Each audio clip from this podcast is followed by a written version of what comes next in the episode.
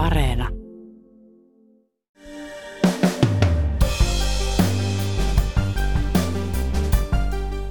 Osalle Eurooppaa Euroviisuissa ei ole koskaan ollut kyse pelkästä musiikkikarnevaalista. Kyse on politiikasta. Paras esimerkki tästä on Ukraina, jossa viisut ovat sekä ulkopolitiikan että sisäpolitiikan näyttämö. Tänään on maanantai 9. toukokuuta. Kuuntelet Ylen uutispodcastia. Minä olen Heikki Valkma.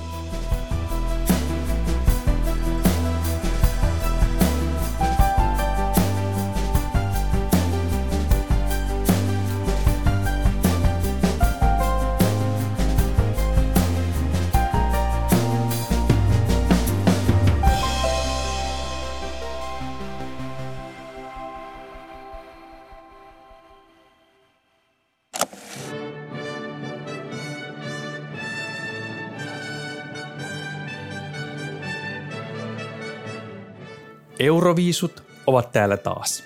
Suomessa euroviisuin suhtaudutaan yleensä jonkinlaisina musiikkikarnevaaleina, mitä ne tietenkin ovat, mutta monelle maalle kyseessä on ulkopolitiikan, sisäpolitiikan ja pehmeän ja vähemmän pehmeän vaikuttamisen tanner. Tästä ehkä paras esimerkki on Ukraina. Voisin jopa väittää, että tuskin mikään muu maa suhtautuu viisuihin yhtä vakavasti. Ville Vedenpää on Ylen Euroviisutoimittaja hän on osallistunut viisuihin vuodesta 2006. Väliin ovat jääneet yhdet kisat. Se on hyvä tarina, mutta ei kerta sitä tässä, kysykää Villeltä. Tulevat viisut Torinossa ovat hänen 15 kertansa. Ville, miten vakava asia susta viisut ovat Ukrainalle? Sieltä lähtien, kun he ovat olleet mukana viisuissa, niin se on ollut heille semmoinen näytön paikka ja tuoda maata esille, joka nyt oli tietenkin pitkään osa Neuvostoliittoa ja ei mekään varmaan hirvittävän paljon tiedetty Ukrainasta juuri mitään tai että se oli vähän semmoinen tuntematon maa, niin, niin kyllä se heille on ollut suuri suuri niin kuin voimannäyttö ja ponnistus ja he ovat siihen satsaneet hirvittävästi ja menestyneet todella hyvin.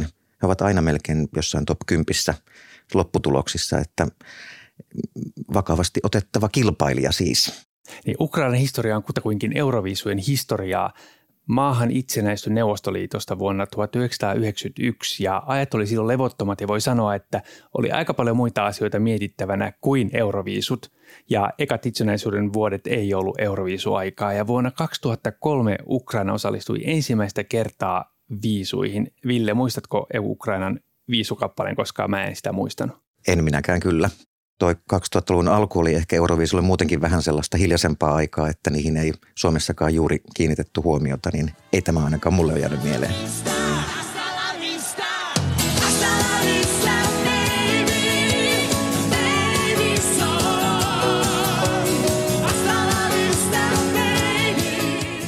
Täytyy sanoa, että vaikka mä kuulen ton biisin, niin se ei sano silti mulle mitään. Aleksanderin Hastalavista, vähän rintakarvat, no ei se kauheasti niitä ollut, mutta röyhysivät, ainakin avoin kaulus ja tämmöinen tosi perinteinen Euroviisubiisi. Mitä mieltä, onko sulla jotain muistikuvaa tuosta nyt, kun sä sen näit? Ei mitään, ei mitään, täytyy myöntää. Oikeastaan me suomalaiset voidaan olla rehellisen kateellisia. Jo toisella osallistumisellaan Ukraina voitti Euroviisut. Vuoden 2004 kappale Ruslanan Wild Dances voitti viisut.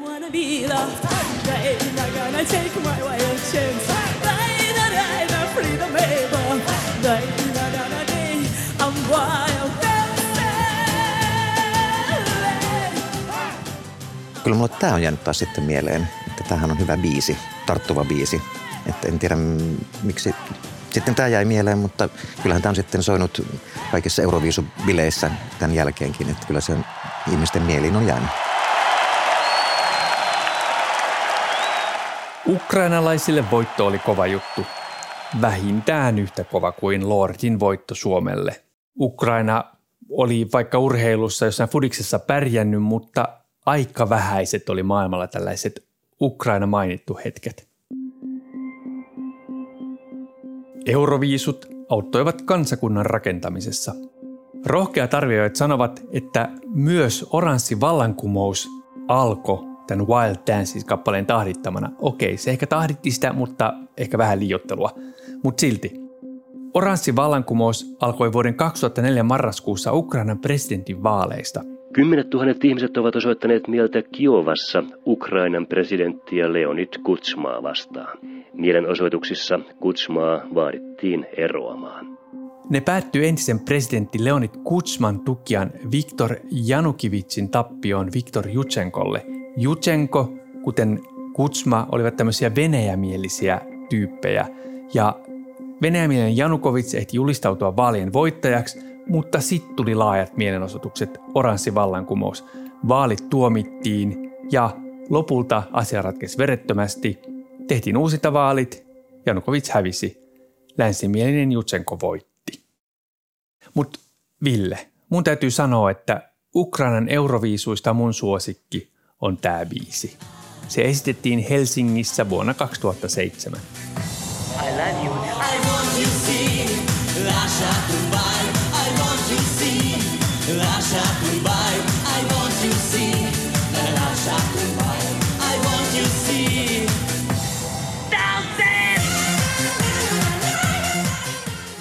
Tämä on todellakin jäänyt mieleen. Ja tietenkin tähän oli Helsingissä kisat, missä tämä tuli kakkoseksi. Ja tota, äm, ehkä jopa kisojen se oikea voittaja. Silloin Serbia voitti, mutta tota, tämähän soi edelleen niin kuin joka paikassa. Ja Verka Serdutska esittäjä, niin hän on oikein tämmöinen niin kuin viisuhahmo niin kuin isolla hoolla, että kyllä, ja hän pyörii tuolla Euroviisuissa sitten joka vuosi ja hän tulee sinne esittäytymään, näyttäytymään ja ähm, suuri kuhina on aina sitten selvä. Kaikki haluaa ottaa kuvia hänen kanssaan. Minä oli Helsingin kisat 2000, voiko sanoa kisat, Helsingin, Helsingin äh, viisut 2007. Millaisia asioita sä olit jo mukana? Mitä, mitä sä muistat niistä? Millaisia poliittisia vääntöjä siellä käyntiin? No silloin jäi se mieleen, että tuolla Virossa oli juuri kaadettu tämmöinen neuvostoaikainen pronssipatsas ja siitähän tuli vähän tämmöistä diplomaattista vääntöä sitten Viron ja Venäjän välille. Ja tota, mä olin silloin vastassa tuolla Etelä-Satamassa, kun Viron edustaja tuli Suomeen. Ja tot, tietenkin kyselin häneltä tästä, nuori naisartisti oli silloin edustamassa Viroa, niin ähm, hän on, heti oli kyynelet silmissä ja ei halunnut tietenkään ottaa kantaa tähän, koska se oli niin pinnalla, että hän oli tietenkin tullut vain sitten laulamaan ja kisaamaan euroviisuihin hän olisi ollut epäpoliittinen siinä, missä toi verkka äh, hopeiseen folioasuun pukeutunut ihmisdiskopallo, niin laulo vähän niin kuin tämmöistä sijaan Saksaa, Saksaa, Ukrainaa, Englantia, Venäjää, ilmeisesti Mongoliaakin, ja ne ei oikein tarkoittanut mitään.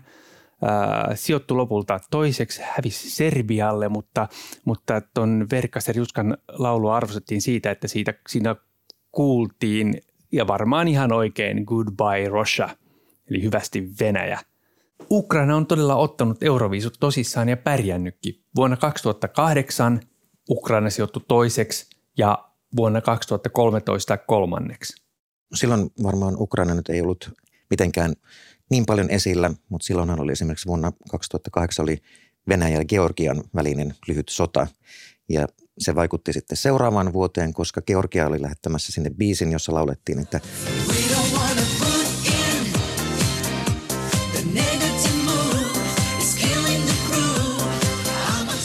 We Don't Wanna Put In, mikä tietysti kuulostaa siltä, että siinä lauletaan Putinista. No, Euroviisun järjestävä Ebu tietysti ilmoitti, että tämähän ei käy, että näitä sanat pitää muuttaa. Mutta Georgia ei sitten siihen suostunutkaan ja he sitten jättäytyvät kisasta kokonaan pois. Ukrainan kannalta merkittävä oli tietenkin Krimin miehitys vuonna 2014. Venäjä miehitti laittomasti Krimin ja Ukraina protestoi tätä eikä osallistunut viisuihin – yllättävän vähän siihen niin kuin puututtiin. Ja nythän on puhuttu tässä tämän Venäjän hyökkäyksen aikana, että silloinhan ei poliittisestikaan asiasta juurikaan keskusteltu, että sehän jäi hy- hyvinkin pienelle silloin, niin, niin ei se kyllä viisuissakaan sitten, tietenkin no, Ukraina ei tietenkään osallistunut sitten, mutta tota, yllättävän vähän, mutta kyllä sitten muistelen tuommoisia hetkiä tuolla lehdistökeskuksessa siellä Euroviisuissa, niin äm, siellä oli ehkä vähän semmoista jännitteistä fiilistä aina välillä näinä vuosina niin kuin just Ukraina ja Venäjän välillä, että sitten siellä kun oman maan biisit tulee, niin siellä toimittajat liehuttavat omien maidensa lippuja ja on kovat bileet käynnissä, mutta kyllä semmoinen jännite siellä koko ajan ehkä niin kuin alla kytiä. Niin ehkä tämä voisi sitten tiivistää, että siinä kohti me eurooppalaisena yhteisönä feilattiin, feilattiin ja vähän niin kuin jätettiin Ukraina yksin, yksin tämän miehityksen kanssa myös Euroviisujen suhteen. Mutta sitten vuonna 2017 Ukraina päätti ottaa kisat poliittiseen käyttöön. Protesti kuultiin. Ukrainalaislaulaja Jamala, oikealta nimeltään Susana Alimivna Jamaladinova, voitti kisat kappaleellaan 1944. Laulu kertoi Krimin tataarien kohtalosta Neuvostoliiton aikana. When strangers are coming, they come to your house. They kill you all and say we're not guilty, not guilty. Where's your mind? Nyt Venäjän hyökättyä Ukrainaan Jamala on jakanut omalla Instagram-tilillään lukuisia päivityksiä, joissa hän ottaa kantaansa vallitsevaan tilanteeseen. Hän totesi, että silloin 14, kun hän kirjoitti tätä laulua, hän ei olisi uskonut, että toisen maailmansodan tapahtumista tulisi jälleen totta. Venäjä taas päätti boikotoida vuoden 2017 Ukrainan kisoja. Euroviisuthan pidetään aina seuraavana vuonna edellisvuoden voittajamaassa. Ja Ebu, me kaikki eurooppalaiset yleisradioyhtiöt ja muut osoitettiin selkärangattomuutta ja tarjottiin Venäjälle mahdollisuutta osallistua etänä kisoihin. Ja tämä siis tapahtui ennen pandemiaa. Venäjä ei suostunut eikä näyttänyt kisoja televisiossaan. Sen ehkä ymmärsi, että Venäjä ei halunnut lähteä sinne, koska siellä Itä-Ukrainassahan käytiin siis sotaa samaan aikaan, kun viisut olivat Kiovassa. Muistan sitten Kiovassa, että siellä oli, niin kuin, siellä oli armeija paikalla. Esimerkiksi se viisuareena oli ympäröity sotilailla. Niin se oli aika hurjan oloinen tilanne kuitenkin, kun pidetään tällaista musiikkikarnevaalia ja sitten siellä samaan aikaan soditaan ja muuta, niin oli se aika kiinnostava tilanne ja tunnelma. Vuonna 2019 Ukraina vetäytyi taas Euroviisuista. Maassa järjestettiin oma viisukarsintalähetys, Vibdir, ja se on vähän samantyyppinen formaatti kuin uuden musiikin kilpailu Suomessa ja sen voitti tämmöinen Maruv-niminen artisti Siren Song-kappaleellaan, mutta pian Maruvin voiton jälkeen alkoi kiista siitä, voiko hän edustaa kotimaataan viisuissa. Ukrainassa toi yleisradioyhtiö, heillä on aika tiukka linja siihen, että, että nämä ukrainalaiset artistit eivät saisi Venäjällä esiintyä. Ja, mutta tämä Maruv, niin hänellä oli suunnitteilla kokonainen konsertti kiertuen Venäjällä ja tämä nyt sitten ei sopinut tälle paikalliselle Ylelle. Ja sitten tämä Maruv ilmoitti, että hän vetäytyykin kisasta ja kukaan muu ei sitten halunnutkaan lähteä paikkaamaan häntä. Vaikka niin kuin tietenkin karsinnastahan olisi ollut sitten vaikka kakkos, kakkoseksi tullut päässyt, niin tämmöinen, tämmöinen tapaus oli sitten. 2020 Euroviisut koronaperune kaikki. Sä olit, sä olit viime vuonna Rotterdamissa, jossa Ukraina oli viides. Millaisia mielikuvia sulla on siitä? No ylipäätään viime vuosi oli jotenkin ihanan vapauttava, koska kaikki oli olleet lockdowneissa ja edelleen oltiin. Tämä oli ensimmäinen iso kansainvälinen tapahtuma, mikä pystyttiin järjestämään. Ja paikan päällähän se tunnelma oli todella niin kuin vapautunut, että nyt me tästä alkaa taas elämä normalisoitua. No ei se ihan ehkä niinkään silloin mennyt, mutta ja mikä sieltä nyt juuri kotikatsomoinkin näkyy, että ihmiset olivat isolla areenalla ilman maskeja nauttimassa musiikista ja se tuntui nyt pitkästä aikaa sellaiselta, niin kuin, että hei nyt meillä on tämmöinen yhteinen tunnelma, että musiikki yhdistää koko Eurooppaa. Ja no Ukraina sijoittui siellä tosiaan viidenneksi. Sehän oli tämmöinen etnotekno-tyyppinen biisi, missä lauletaan ukrainaksi kevään tulemisesta, niin, niin sekin ehkä vielä sopii siihen tunnelmaan oikein hyvin. Ja sitten tullaan tähän vuoteen. Ukrainassa pohdittiin, että voidaanko osallistua kisoihin, koska Venäjä on hyökännyt ja siellä soditaan, mutta muun muassa Suomi, täytyy nyt antaa tästä propsit Yleisradiolle, meidän omalle Yleisradiolle, oli rintamassa, joka totesi, että Euroviisuin ei lähdetä, me ei osallistuta, ellei Venäjä jää ulkopuolelle – ja silti Ukrainassa syntyi sotku. Paikallisten karsintojen voittaja, laulaja ja räppäri Alina Pash vetäytyi kisoista. Hän oli siis nähtävästi käynyt tuolla Krimin niemimaalla ja sitten hän tai hänen edustajansa olivat sitten väärentäneet jotain asiakirjoja, että näin ei olisikaan ollut. Ja tietenkin tästähän nousi suuri kohu tuolla Ukrainassa ja, ja, ja sitten tämä artisti päätti ihan itse vetäytyä kisasta ja nythän siellä edustajana on sitten toiseksi tullut tämmöinen räppiä ja muuta musiikkia yhdistelevä Kaluus kappaleella Stefania.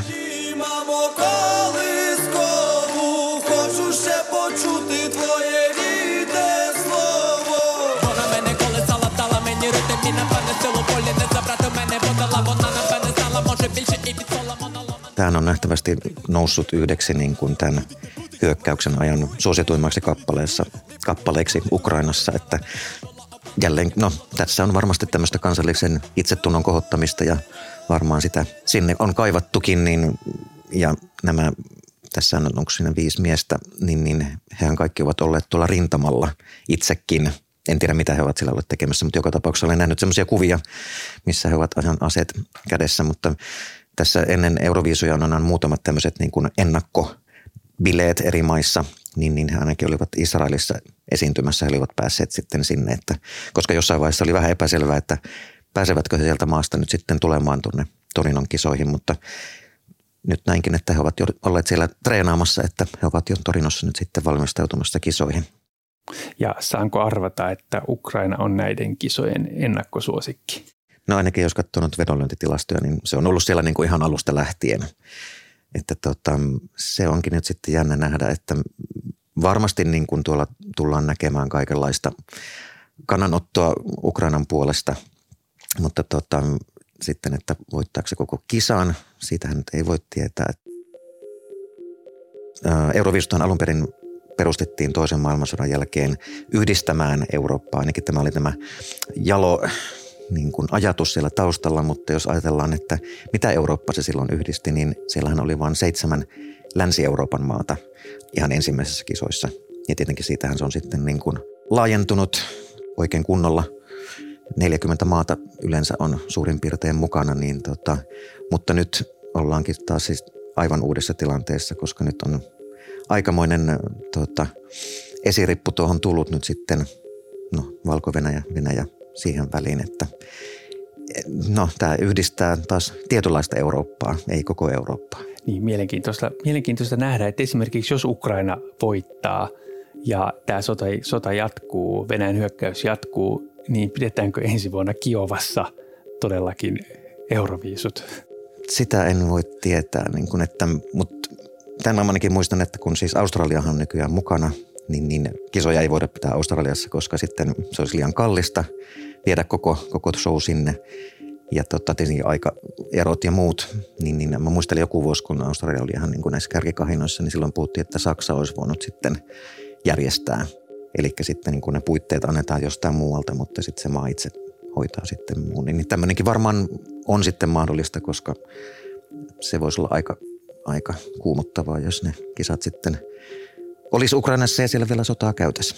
Sä oot Ville Vedenpää, meidän talon parhaita Euroviisu-asiantuntijoita. Sano vielä, mihin näissä, näissä tämän vuoden Euroviisuissa kannattaa kiinnittää erityisesti huomiota.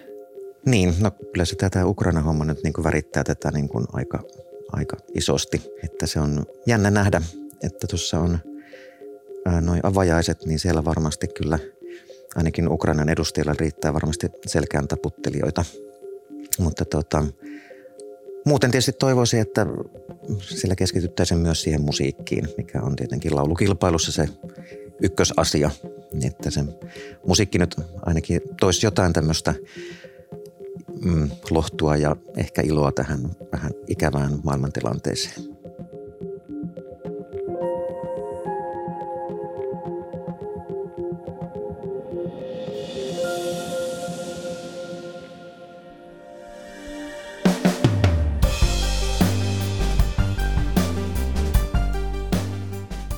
Kiitos, kun kuuntelit Ylen uutispodcastia.